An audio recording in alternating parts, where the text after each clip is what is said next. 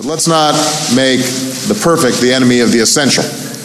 Let's show people all over the country who are looking for leadership in this difficult time that we are equal to the task. As a whole, it's just a mess. and they need to be much shorter. It could be a much shorter mess, but then I could actually like stomach it. I stand before you today as a candidate for the Democratic nomination for the presidency of the United States of America. I am not the candidate of any political bosses or fat cats or special interests. What truly matters is not which party controls our government, but whether our government is controlled by the people. Ask not what your country can do for you, ask what you can do for your country.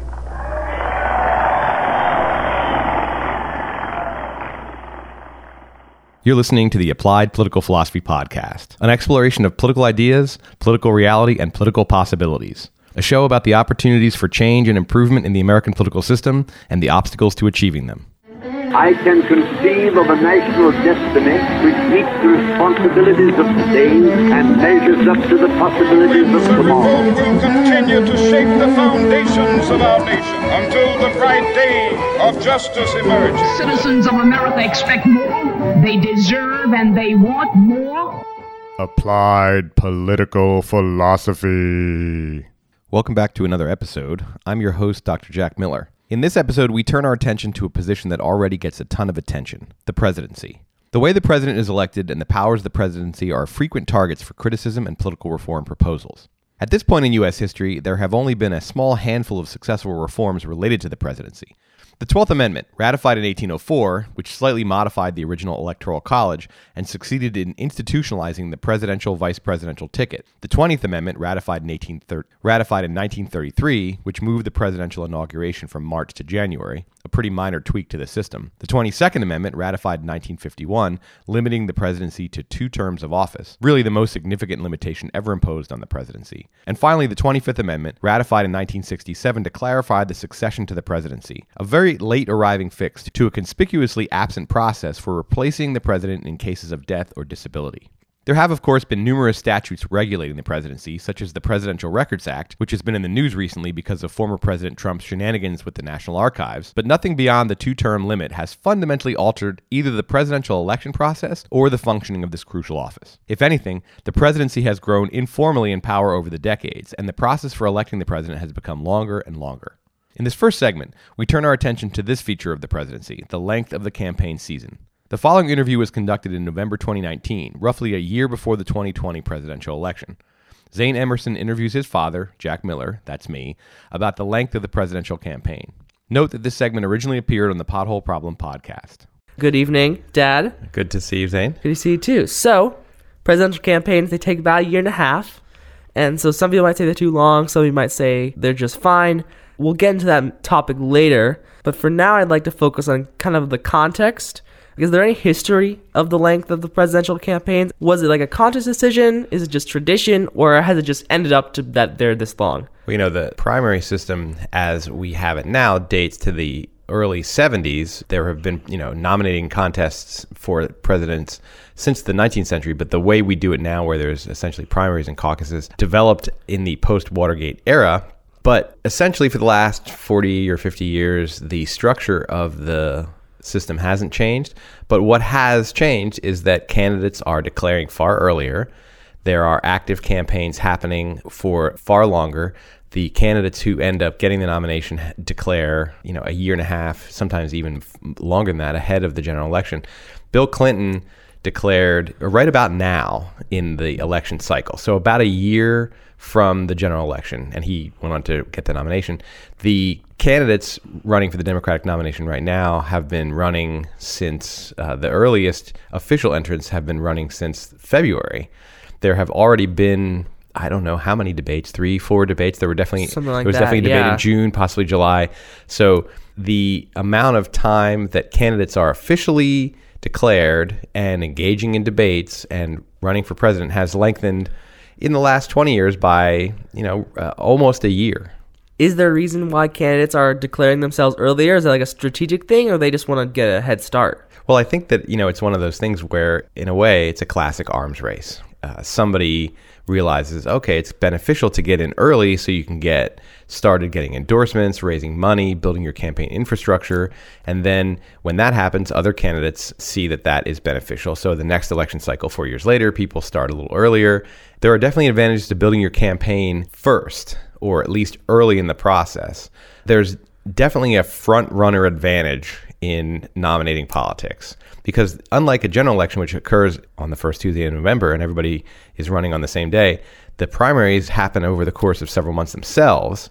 So if you jump out to an early lead that gives you an advantage in winning. It's not as though all the primaries and caucuses are created equal. The early ones have a bigger influence on the outcome than the later ones. So it just kind of developed naturally. It wasn't like the founding fathers wrote like, "Oh, a long presidential campaign is necessary for a democratic society." It just kind of happened that way due to our system of government voting. Well, the founding fathers didn't actually envision or even want there to be political parties. They didn't foresee the presidential vice presidential ticket. In fact, the original electoral college as it was written in the Constitution the president was the person who won the most electoral votes. The vice president was the person who came in second. So their design was that the runner up in the presidential election would become the vice president. It wasn't until the 12th Amendment was passed after the election of 1800 that the electors cast separate votes for the president and vice president. And instead of having the vice president be the runner up of the presidential election, the vice president was the winner of the vice presidential election. And so the party ticket was established pretty early on during the political activities of the founding generation. But they did not intend either for there to be a party system or a party ticket. So what we have right now wasn't envisioned or desired by the people who wrote the Constitution. This podcast is about outrage, and as you can probably guess, some people are outraged or at least kind of annoyed. Why do you think people say they take too long? What are they feeling that makes them want to? That makes them so angry or so annoyed at the length? I would say that right now uh, the presidential campaign is too long. The night of election, when Donald Trump was elected, people started talking about 2020, and it was like, this just happened. Overall, just find the length of the elections and the current state of them to be completely obnoxious and just awful to deal with. It's too long because people tune out by the time November actually rolls around. I think that um, a more European approach would be better for America. I think if we started the primaries way later, that could really help. I have a bit of a different opinion on it because I like the length of the election, but I do not like currently how the length is being used. I think you can have a lengthy election if what you are doing is going around and talking to all the voters, because this is a very large country. President represents a lot of people, but right now it's very staggered between certain states that matter more than other states. It'd be nice if we just had like starts in like the summer of like 2020 and then we just do the primaries like boom boom boom and then it's done by November. Primaries are just a mess as a whole it's just a mess. And they need to be much shorter. It could be a much shorter mess but then i could actually like stomach it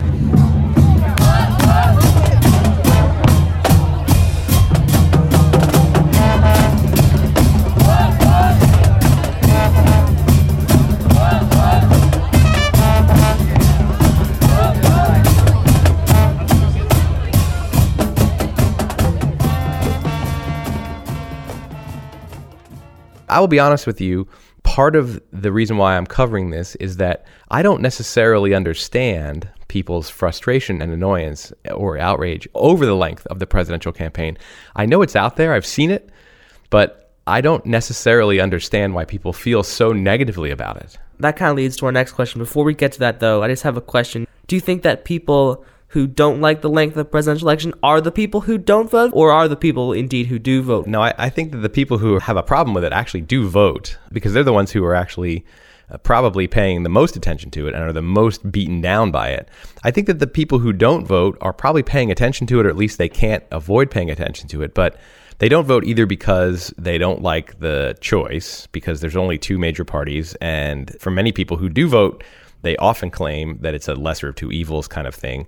So people who don't vote, they're not happy with either choice, or uh, it could be and or they don't feel as though the government serves them much, and so it hardly matters who the president is. So why bother? Yes, but that's maybe a topic for another episode. Absolutely right. Whether those voters who don't vote are right or not yeah. is definitely a different topic. So let's move on. So speaking as a political scientist, what are some advantages to a long presidential campaign, or what are some of the disadvantages? I'll start with the disadvantages as they've been reported to me. Mostly people say that it leads to fatigue, that voters tune out, that there's essentially a presidential campaign, any campaign, but particularly a presidential campaign, can be kind of nasty.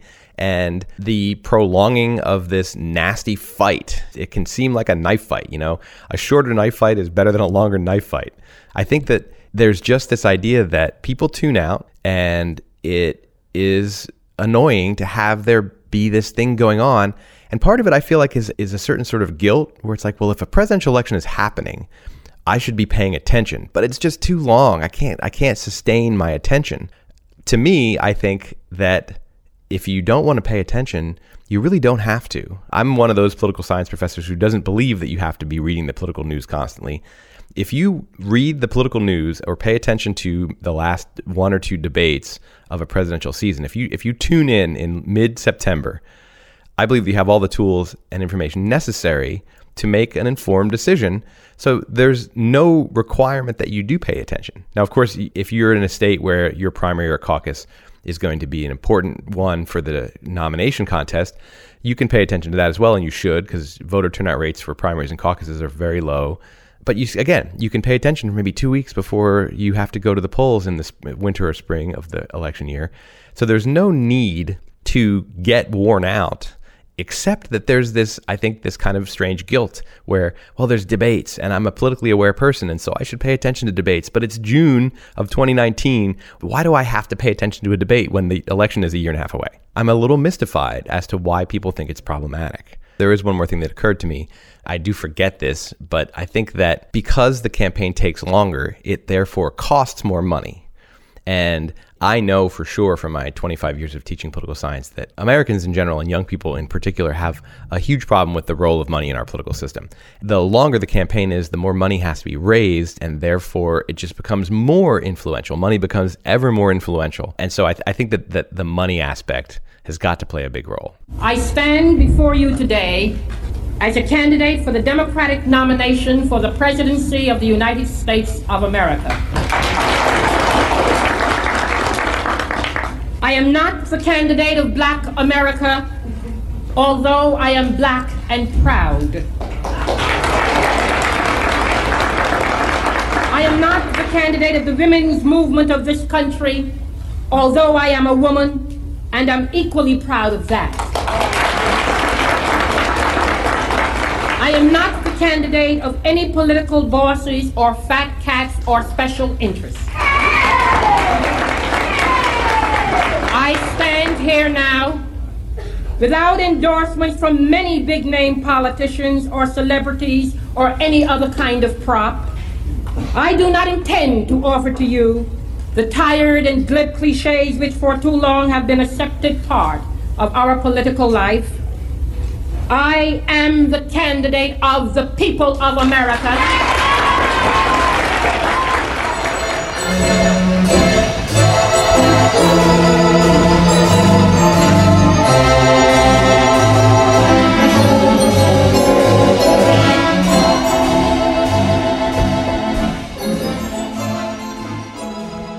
So now let's talk about the advantages. This is where I think you really know your stuff. What are what are some good things about a really long presidential campaign? Right. Well, I think that there are a number of advantages to it that stem from the fact that this is a process that is going to choose a person who is going to not only have a tremendous amount of power and responsibility, but is going to spend four to eight years really nonstop doing the job.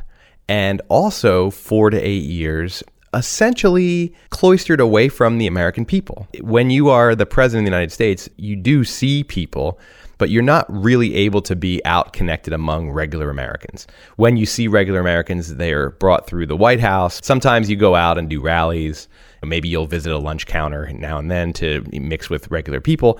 But as president, for security reasons and also just because it's an extremely busy job, you do not have a chance to mix with regular Americans for the year and a half to two years that you're running for president, you're almost exclusively mixing with not just regular Americans, but a lot of them, and you're mixing with a ton of people that you're not going to come into contact with once you're president. And I think that kind of exposure to raw common humanity is really essential for a person whose decisions are going to affect a lot of people. And yet, when they go to make those decisions as president, they're not going to be around the people who are going to be living the consequences of those decisions. So, in a way, to me, the length of the campaign is a prolonged exposure to raw common humanity that can really help somebody who's going to be in a position of extreme power and isolation. That's one big thing. So before we go on, if someone brings up the concept of the French election, like French presidential elections, they don't take very long, and yet France seems to be going along fine. Well, sure. I mean, that's the whole argument of like, well, we didn't wear bike helmets when I was a kid, and we all survived. It's like, well, except for the kids who didn't. You know, like, sure, it's working, but one, France is a smaller country, and the president of France has less power and less importance and impact on the millions of people.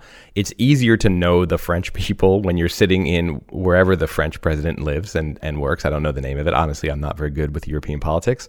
And I think the same thing is true of Great Britain. You know, you're the prime minister from 10 Downing Street, you're not nearly as isolated from the British people as the president is in the White House. And so the comparison, I think, doesn't hold up. And also, we don't know how beneficial it would be to the French president to spend a year, a year and a half mixing with the French people. It could it could really be beneficial in a way that we aren't able to see. Okay, so we have advantage number one is they get to mix with the people and really get to know them in a way they might not if they had a shorter campaign. What are some other advantages you can think of? I mean, I think another one has to do with stamina. You're going to be president for 48 years. It's more or less a nonstop job. If you do not know what it's like to work a nonstop job, it can be very taxing. And what, what I think we want in our president is somebody who is able to have that kind of stamina. And to me, a year and a half on the campaign trail, while that can wear you down a little bit as a uh, candidate, of course, it's very tiring at the end of it. You're like, oh my God, I've just been through this. It is much like training.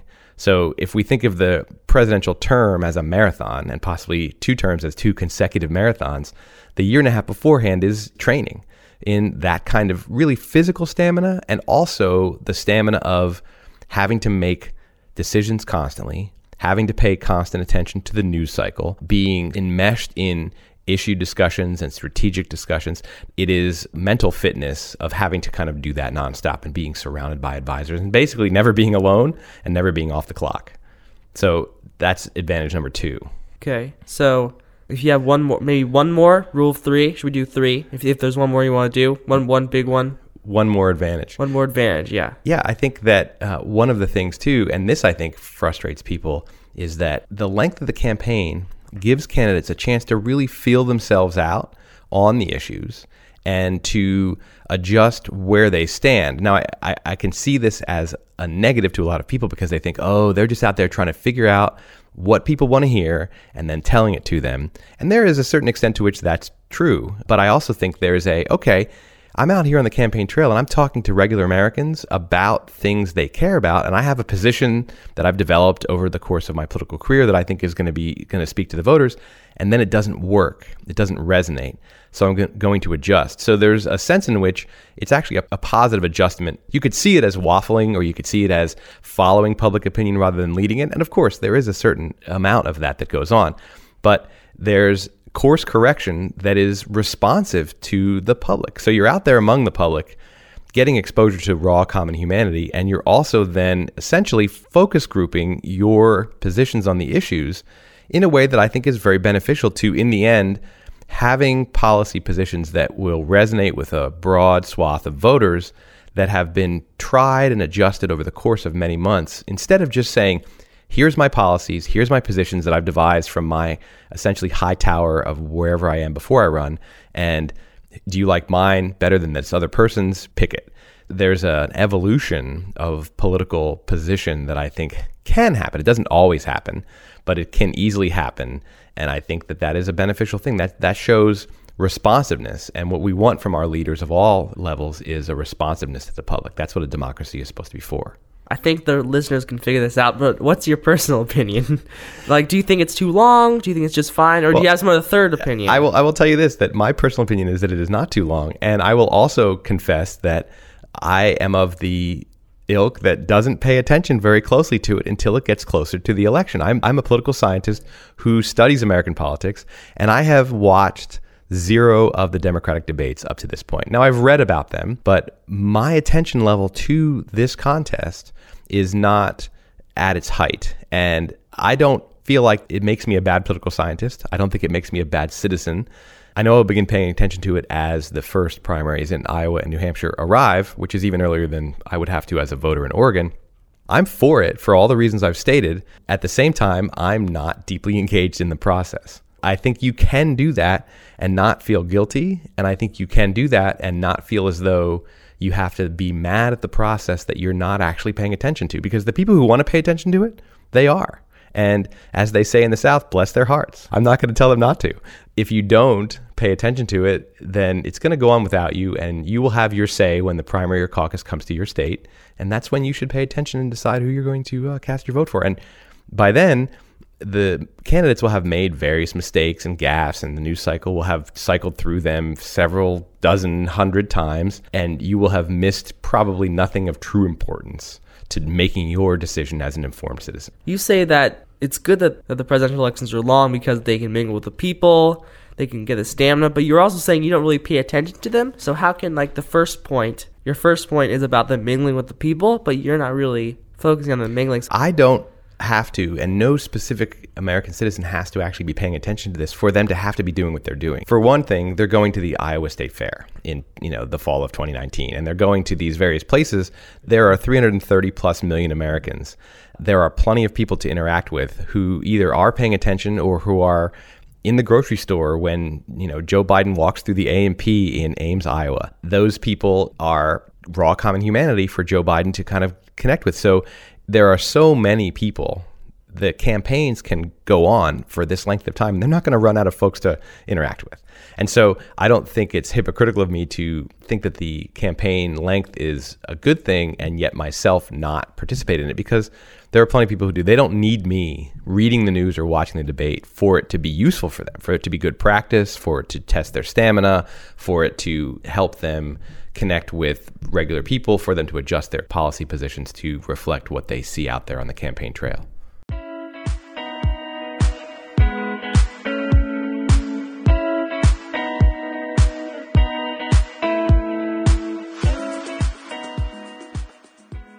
Of course, even if you disagree with me about the benefits of a lengthy presidential campaign, there's nothing you can realistically do about it. With the First Amendment's protections for political speech, you can't legislate the length of the presidential campaign. If candidates want to get out there and start talking about their campaign, advertising for themselves, etc., we can't stop them. The First Amendment forbids it. Countries that have limits on the length of campaigns don't have this impediment. Now, maybe you think those countries have it right, and we should clear away the First Amendment's restrictions on regulating our political system. However, there are numerous proposals to reform the presidential election process that don't require altering or abolishing the First Amendment. There is, of course, the familiar call to get rid of the Electoral College, and there are calls for the parties to adopt a new and better way of nominating their presidential candidates.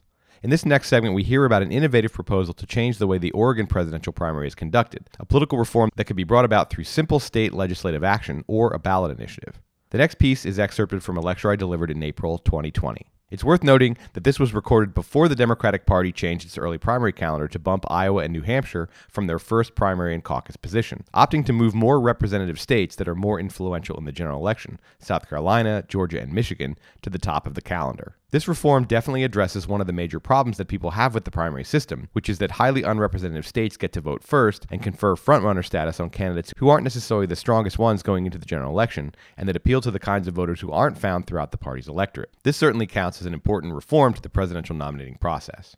The reform discussed in this lecture is significantly more radical and would be transformative in various ways, as you'll hear.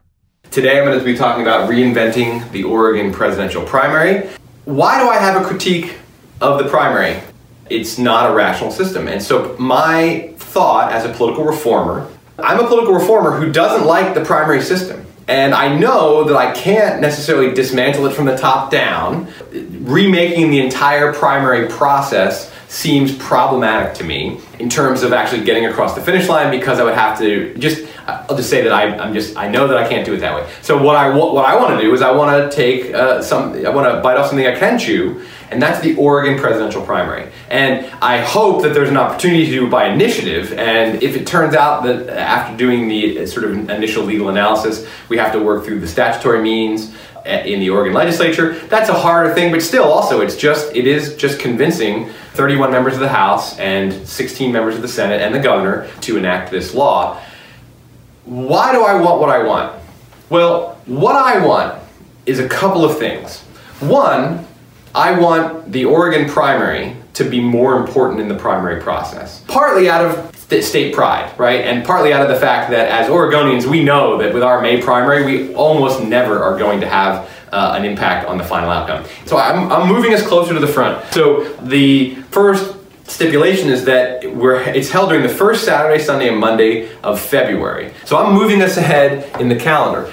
The real reason why I want to move us ahead in the calendar, and I have I have a sort of a holistic perspective on this political reform. I'm not just looking to change Oregon. I'm looking to change the entire nominating process to be one that to me is more sensible and rational. And what I want is I want this new system to happen early enough in the 2024 election that it really helps confer frontrunner status. And so that the style of campaigning that's required to do well under my new process becomes the new early way that candidates have to approach campaigning for the presidential nomination, that they actually orient their campaigns towards doing well in this environment. And my hope is one, that campaigns will, will, will adapt quickly in 2024 to do that, but two, that other states seeing the kind of process that Oregon develops and seeing the positive outcome that it generates. I'm hoping for and really believing in a positive outcome that other states will follow our lead. As many states did when Oregon enacted uh, direct democracy with the initiative, referendum, and recall, the Oregon system, we were the first ones to do it. So I'm hoping to again, a century later, be pioneers of political reform and that we're early enough in the calendar and it's a different enough and beneficial and positive style of, of uh, campaigning and it seems to party leaders to produce stronger general election candidates or at least it produces frontrunners who are stronger and better versions of uh, eventual uh, general election candidates, that there will be a cascading set of reforms that follow this initial reform. So my overall strategy is to one work at the state level instead of the national level, even though I have a problem with the national primary system, to work at the state level and to work in a way that is one of the easier avenues of political reform. Now, I'm also asking for a pretty radical change. And the very first section called selection is the radical change. And this is the most radical thing. And so I, I, will admit already that I'm really shooting for the stars here. While I'm looking for one state instead of the whole system, I am actually not just trying to incrementally change our primary. I'm changing in a fundamental way because the selection mechanism is going to be through sortition. And sortition is drawing lots, random selection.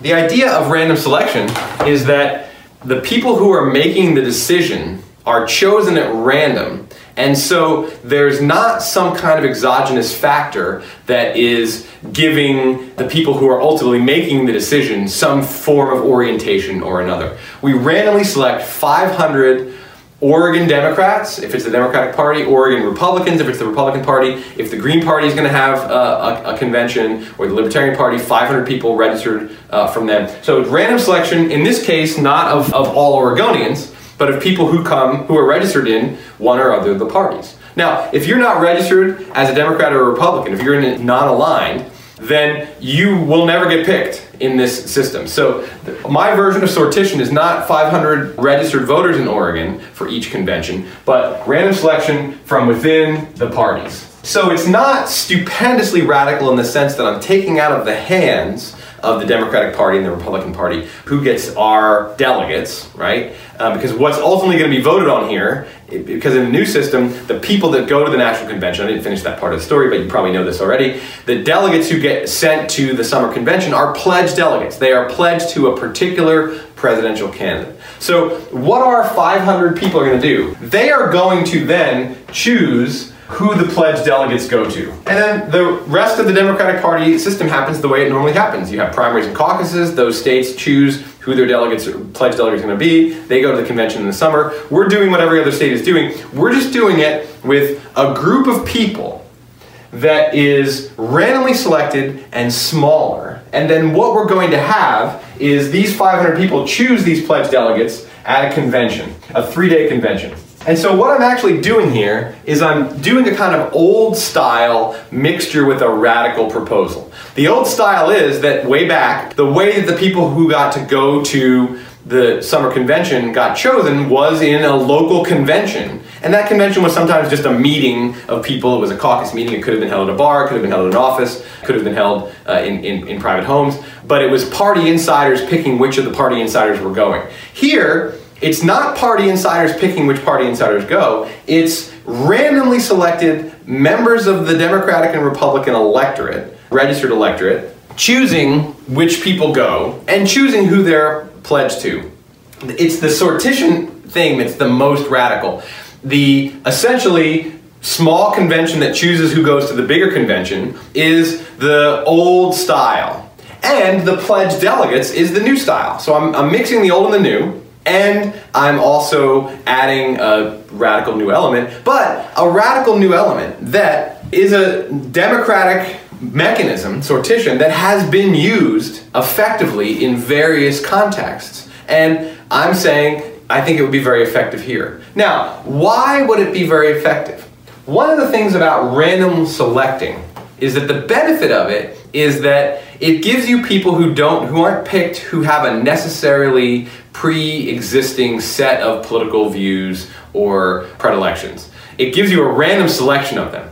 Now, what you're going to get in these 500 people is you're going to get some closed-minded people. You're going to get some people who arrive with a candidate who there's their preferred candidate and they're going to be unmovable. But you're also going to get people who arrive with no preferred candidate and you're going to get people who arrive with a preferred candidate but who have an open mind. So we're going to get a mixture of all of those different types. That doesn't happen in a standard caucus or primary, right? In a standard caucus or primary, what you get is people going in a primary where you just go into a voting booth or you mail in your, your, your ballot or you touch a screen knowing who you're going to vote for, right? You, your, your mind is made up already. You've been campaigned at and your mind is made up. In a caucus, you tend to go, some people go not knowing and they have an open mind, uh, but they get convinced in that moment or they convince other people in that moment. So even in the caucus, which is way more participatory, there's not a whole lot of openness. What I think is really beneficial about sortition is that it produces an environment in which people who are going to be the deciders, these 500 people are the deciders, it produces the greater likelihood of diverse opinions and open mindedness. And it also gets some people who represent all kinds of voters. Who goes to a primary election? Engaged party voters, loyalists. Who goes to a caucus? Super engaged party loyalists, right? So our standard mechanisms, the primary and the caucus, both select for a particular group of the party. One of the reasons why the traditional nominating process, as it's existed since 1972, doesn't produce the most electable, best, strongest general election candidates is because the people voting in those elections are themselves unrepresentative of their party. Even if we ignore the whole frontrunner status of New Hampshire and Iowa, even if we had a one day primary where everybody in all the states voted at the same time, the people who would go and vote, they would be the highest intensity voters. The voter turnout rate for primaries is well below 50%. Traditionally, they are a, uh, less than half of the party's voters, and they are the most intense. So, of course, they're the ones who have different ideas about who the best candidate is. If you're a hardcore uh, progressive, you're going to come out for Bernie. If the, a particular state has uh, maybe a, a, bunch of hardcore progressives, but even more kind of moderate Democrats, and the moderate Democrats don't aren't as engaged, so they don't go to the caucus or don't go to the primary. The hardcore Bernie people are going to choose Bernie, who's who uh, I won't say he's not the, not an electable candidate, but is probably not the strongest candidate to unite all of the different people in the Democratic Party. This system gets us all kinds of different people who might not themselves ever even vote in a primary. It's going to get some people who are hardcore supporters of different candidates who would definitely vote, who are very loyal. It's going to get us all the things. Random selection creates a cross section of people. And the reason why sortition is, for me, the right reform is that What we're trying to do ultimately is pick the strongest general election candidate. And the strongest general election candidate is somebody who can appeal to the broadest range of potential voters. And so we're creating, in this case, a, a, a, a sample of that. We're actually generating, not uh, through voluntary behavior, which is what a primary caucus is, but through random forced behavior. And that's actually one of the important things is obligation. Electors shall be legally bound to attend unless excused by the Secretary of State upon presenting just cause for excusal. But basically, there might be people who never have voted ever in their lives. They're registered Democrat, probably they would have voted, but they, they registered as a Democrat. You know, when they were 16 in high school and you got you automatically registered, they get picked randomly and they are forced to go and be one of these uh, electors. And you might just be like, well, but that's terrible. Voluntarism is mo- one of the most important, uh, and liberty are one of the most important uh, pieces of our political culture. You can't force people to participate in the political system. Yeah, you can, and I'm proposing that you that you do. There is only one other model of forcing people, Americans, to do things for the government besides pay taxes and obey the law, and that is jury duty. And I mentioned actually that the people can be excused from this obligation for the same reason they can be excused from jury duty. There is already a model for forcing reluctant people to doing something that's their civic duty. This is a different unfamiliar civic duty, selecting the state's pledged delegates for the presidential nomination, but it has the same structure as uh, a jury. Now, the idea of this, the entire background idea of this whole thing, sortition is the means to an end. The three day convention is meant to be a model of deliberative democracy. And I will definitely confess that the driving force behind this reform is the desire to have more deliberative processes in our democratic system. That's my bias, but that's also part of my selling point is that deliberation is a really great thing in a democracy. We don't have enough of it. In fact, we have too much argumentation and fighting and not enough deliberation. And I'm trying to sneak deliberation into our political system in one small corner, not even into our political system, into our party nominating process, hoping that deliberation will look good and that it will then gain legitimacy and gain momentum. So there are two kind of big picture goals in my political reform movement, which is one, to have Oregon pioneer this brand new type of presidential primary that hopefully other states will adopt and that that will transform the presidential primary. And even bigger picture, that Americans will see an example of deliberative democracy in action and they'll go, that looks good that's totally unfamiliar. Sortition and a three day convention, that's crazy, but then they'll see it because this will be very high profile. If this actually happens, the Oregon three day convention is going to get national attention. It's going to be a huge part of the story. It's going to be, it is going to be a political reform that gets a stupendous amount of attention. And so, if it goes well, Americans will have a high profile example of two different democratic systems or processes that we're totally unfamiliar with sortition and deliberation. Now, why is it going to be deliberative? It's going to be enforcedly deliberative, and the, the jury model is again, juries are deliberative bodies. Juries come in without prior knowledge and without any kind of legal experience, and they're exposed only to the facts, and then they deliberate and have to come up with a consensus uh, verdict. The delegates here are not going to be voting, they don't have to get to unanimity. But the process that has been generated is going to enforce, because it's a three day convention, it's going to essentially, I won't say enforce, it's going to create the opportunity for deliberation. And these 500 people are there for three days. And so those 72 hours, minus sleep and eating, they have nothing to do but deliberate. And the candidates are going to be allowed to have access to them in a completely different way. So it's deliberative democracy, and what it is is we have direct candidate engagement. And so, again, what I'm looking for here and creating a specific structure and process to generate this is that presidential candidates come to the convention and they and their people speak directly to, in a controlled forum, speak directly to these delegates. That's not how presidential candidates talk to primary and caucus voters, right? They talk to them at rallies, they talk to them through television and radio ads, they talk to them through social media, they talk to them through their surrogates going on uh, television, they talk to them through their activists going and knocking door to door. They talk to them in a lot of in a lot of ways. They almost never talk to them in a forum, an argumentative forum with people who are essentially there their job is there to be open-minded. And they're modeled after the jury where you can't campaign them in advance. They come in with whatever preconceived notions they have and whatever political predilections but they don't come in having already been campaigned at by the candidates. So they're as close to jury members as possible. And then the candidates have an enforced opportunity to, to speak to them in a way that I think we would love politicians to have to speak to voters, which is rationally and in a competitive environment, but not an argumentative environment. So the whole process that's laid out for the can- open candidate forum and the way the staff members are able to answer questions and engage in discussions with these 500 delegates is intended to produce not just a deliberative atmosphere among the 500, but a discursive and deliberative relationship between the candidates and the candidates' uh, campaign teams. It's not just the candidates, they get to bring, I think it's up to 25 staff members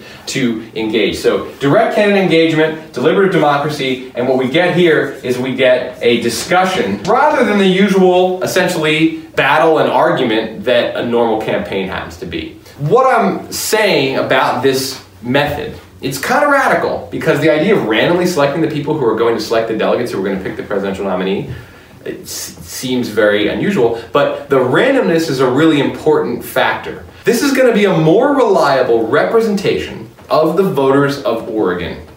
Now, I really, if I wanted to really remake the entire Democratic and Republican Party nominating process, I wouldn't do Oregon. I would pick a different state like Virginia or Ohio or Florida, and I would bring that to the top of the calendar and I would bring this process into it. I'm picking not necessarily the best version of what should be the early voting state, but a better version than Iowa, and New Hampshire. But mostly what I'm demonstrating hoping to demonstrate, I should say, with the success of this particular reform is that we can have a different style of politics. We can have a deliberative style, which is going to mean that people, voters, in this case the 500 electors, are going to engage with each other intellectually and on the issues and on candidate electability and on character and on whatever it is they want to talk about. But we're going to see democracy not as voters essentially being the recipients of messages and arguments from candidates and then voters going out and doing whatever they want. We're going to see an open process of deliberation and discussion. That is more democratic, in my view, than voters taking whatever that has been said to them and however they've been manipulated or appealed to or spoken to or successfully argued in a particular direction and secretly voting their thing. That's democratic too. I'm not saying that the secret ballot's not democratic. This is also democratic. It's just unfamiliar to us. And I want it to get a good show, be part of the national uh, storyline, the national discourse, so that the benefits of sortition, the benefits of deliberation, the benefits of this kind of candidate engagement can actually be seen in a high profile way and have a chance to then change people's minds. But I will acknowledge that the sense that this is just too different and too weird is going to work against this particular movement. So I'm anticipating that the tallest hill to climb here is sortition. The idea of a three day nominating convention that's televised and that engages the candidates and the selectors in this particular way, I think that's less, it's still unfamiliar, but I think it's less radical. Caucuses seem very democratic. There are people getting together in a room and arguing and discussing and then choosing their delegates. But caucuses are stupendously undemocratic because there are a lot of people who don't have the time, energy, or desire to go to a caucus, and so participation is extremely low. Here, participation is enforced, so you don't have a choice. And while that, I think, does really kind of that is going to rub wrong with the American political culture, we have an example: jury. Like your jury, jury duty is a civic responsibility. Choosing the nominee for president could be seen as a, as a civic responsibility. It isn't seen that way, but there's no reason why it's any crazier to think that this is a civic responsibility than that you have to go to a courthouse and be on a jury is a civic responsibility.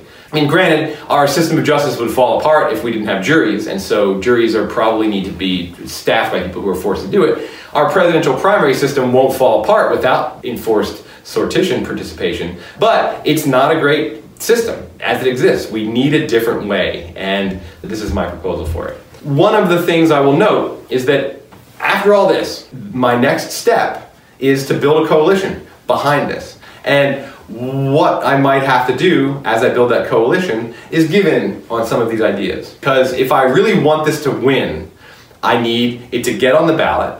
I need to have enough money to launch a successful campaign. I need to get the signatures to get on the ballot in the first place. I need money to pay the lawyers to figure all this stuff out. I need resources and support. And a coalition that's as broad as possible is going to be the greatest way to success if important coalition partners, people that I'm just like, well, I really don't want to and can't do without you, don't like certain of these aspects, as a political reformer, I'm going to have to decide when and where I'm going to give in and when and where I'm going to draw the line. I can't answer how I would do that right now. I know that sortition to me is super important component of this whole thing, but it's not a deal breaker necessarily. I would love to not have to give it away to build a broader coalition, but really any of these things moving it to the front of the calendar i would love not to have to give that up because i think that it will we can help confer frontrunner status we're going to get a lot more national attention. If that seems a little too radical to people who might want to join the coalition then i'm probably going to uh, probably want to give on this uh, as well. Political reform is not necessarily a happy, pretty thing in terms of like, okay, I want to win and I want to remain as pure to my vision as possible, but if I have to kind of dilute my view or vision or transform it a little bit in order to be able to get some kind of a win, I have to be willing to do that, or at least I have to be willing to pay the price if I'm going to be intransigent on my ideas. What I really do have to do, and this is going to be a hard thing in building a coalition, and it's going to be an even harder thing in trying to get voter support for this, is I have to fight the naturalism that this isn't democratic. Sortition's not democratic. And you can't do a primary this way. It's never been done this way. It's crazy. This is going to seem crazy, and I have to find a way to at least say it's not crazy, and it's also not so radical, and it's worth a try. And really, it's just one state. Another reason why I'm taking a state level approach instead of a national approach is that I'm playing into the laboratories of democracy idea. Innovative ideas get tested in a smaller container so they don't wreck the entire national system. If this turns out to be a disaster, it doesn't wreck the nominating process that's already in place. I'm not going to wreck the entire way that presidential candidates are chosen with this particular thing. So it's the opportunity that's available to me. It's a lower bar, it's an easier avenue, uh, but also it contains any potential unforeseen consequences because I really don't know what that three day convention would look like. I have a certain level of faith that it would actually be a really visible, beautiful example of deliberative democracy in action, and that the candidates, because they're constrained in how they interact with, with the uh, delegates there, are going to uh, engage in a kind of politics that we're going to find very refreshing. But I really don't know. It could, it really could end up being a total disaster. And if it is, it'll be relatively easy to repeal, and we'll go back to the primary system the way that we had it before, and it will only be one state out of 50 plus nominating contests, and so it won't wreck the entire system. the Applied Political Philosophy podcast is brought to you by the students and professor in PS 419, Political Reform, a political science class at Portland State University in Portland, Oregon. All content is the opinion of the individual creators and not of the professor, the university, or the political science department.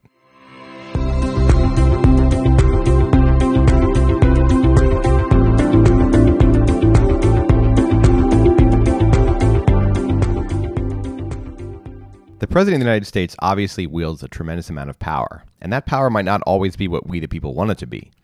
Often there are calls to reduce or limit the powers of the presidency, but it's rare to hear proposals to expand presidential powers. In this next segment, we're going to hear an argument for a new process and a new presidential power the presidential referendum. Voters elect presidents for a variety of reasons, but one of the most important is support for the candidate's policy agenda. Presidential campaigns work hard to convince voters to support their position on taxes, immigration, healthcare, the environment, the social safety net, and a variety of other issues. Issues are important to voters, as they should be in a democracy, yet the president, once elected, has little opportunity to keep most of those promises. That's because much of a president's agenda is legislative in nature, so keeping campaign promises means working with and through Congress. Few presidents have the political experience needed to work effectively through Congress, even with a supportive majority in both houses. And if they don't have a supportive majority in both houses, forget about getting almost anything significant done.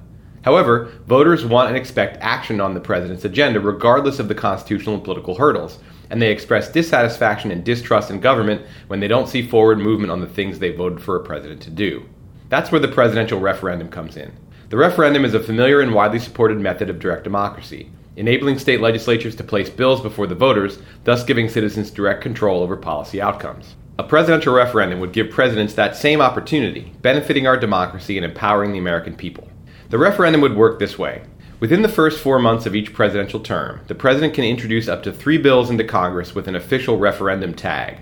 A bill with the referendum tag cannot be amended or altered the way a normal bill would. It is submitted for an up and down vote by each House of Congress. If passed by majorities in both, the president may sign it into law, and that's the end of the story. Promise kept.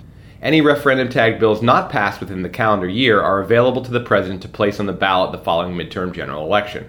The national referendum would be carried out through normal state elections using a modified electoral college process, with each state having a number of electoral votes equal to its number of seats in the House of Representatives. States could choose to either hold winner take all or some form of proportional vote for their allotted electoral votes. Any bill receiving 218 or more electoral votes becomes a law with the president's signature, the same as a normal bill passed by both houses of Congress. This new process would benefit American democracy in several important ways. First, it would enable presidents to bring their policy proposals directly to the American people for an up or down vote if Congress doesn't take action. That would make the election of a president more meaningful and more impactful. Second, it would give the people themselves a more direct role in policymaking. We, the people, are sorely lacking in the ability to show our preferences for certain policies, at least at the national level. Right now, the only way is through public opinion surveys that are easily ignored by federal officials. The presidential referendum would give the people a useful and beneficial form of power to decide policies that they themselves must live with. What could be more democratic? Critics of this proposal are likely to say that this messes with the separation of powers by giving the president some share of the legislature's power, and it upsets the system of checks and balances that has been upholding the stability of our system of government for over two centuries. I take these criticisms seriously, but I believe they are misguided. For one thing, the president does not receive any legislative power under this proposal.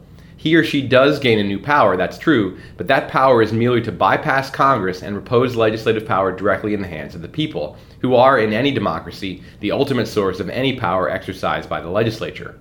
With the presidential referendum, the president is merely a pass through for giving the people a direct voice in the law of the land. It is true that this reform would transform our system of checks and balances, but it would enrich that system, and it would enhance the ultimate check in any democratic system the voice and power of the people. The presidential referendum would give the people a direct check on the power of Congress, more specifically on the inaction of Congress. Currently, the people's check on Congress is fairly weak. Voters in each state have a say over only three members of Congress their two senators and their single representative in the House. While that is more than no power at all, it is a highly diluted form and generally has little or no impact on what Congress does or does not pass. By allowing the people to have a direct voice over legislation, the people become a legitimate and powerful check on the political system as intended. That's why so many states have forms of direct democracy, to ensure that the people can act as a powerful check on their elected officials. Further, this new power in the hands of the people does nothing to lessen the existing power of Congress to enact legislation. So, this new check by the people on Congress would itself have a countercheck on it, a countercheck that already exists. It's already true that any federal law can be altered or repealed by a new act of Congress, so Congress would be able to overturn a yes vote on a referendum tagged bill the same way it can repeal any previous act of any Congress. While it would likely need a veto proof majority to do so in the short term, the president is unlikely to sign into law a repeal of a law he or she supported through the referendum. A new president could sign into law a repeal of the previous president's referendum victory if that's what either Congress or the people themselves want. So the presidential referendum doesn't overturn or undermine our system of checks and balances, it merely adds more layers to that system. It provides a valuable opportunity for presidents to keep their promises and a much needed chance for voters to weigh in directly on whether or not they want specific promises kept. It would also give voters a chance to make a more nuanced decision about presidential priorities. All presidents claim a mandate for their agenda upon winning office. However, it's unclear if the American people do or don't support specific parts of that agenda, and there's currently no way beyond public opinion surveys to find out. By taking a specific promise directly to the people, presidents can test the proposition that they have a mandate for certain policies, and voters can send a more detailed signal to the government about what they do and don't want than the blunt binary choice of one candidate over another currently affords them. Unfortunately, this change would need to be enacted through the most challenging avenue of reform, the constitutional amendment. where two thirds of both houses of Congress and then three fourths of the states would need to agree to make the presidential referendum part of our political system. Because this new method of enacting laws would put a new check on the power of legislators, it is unlikely that those very legislators would approve. That unlikelihood, however, doesn't make this a bad proposal, simply one that challenges the political status quo. The transfer of some small portion of lawmaking power to the people via their elected president would be as beneficial to our democracy as it is unlikely to occur under the present system. Thank you for listening to our consideration of presidential matters. There are certainly a lot of other issues to explore when it comes to reforming the presidency replacing or transforming the Electoral College, placing constraints on the president's foreign policy powers, changing the impeachment process to make it possible to actually remove the president from office, and more.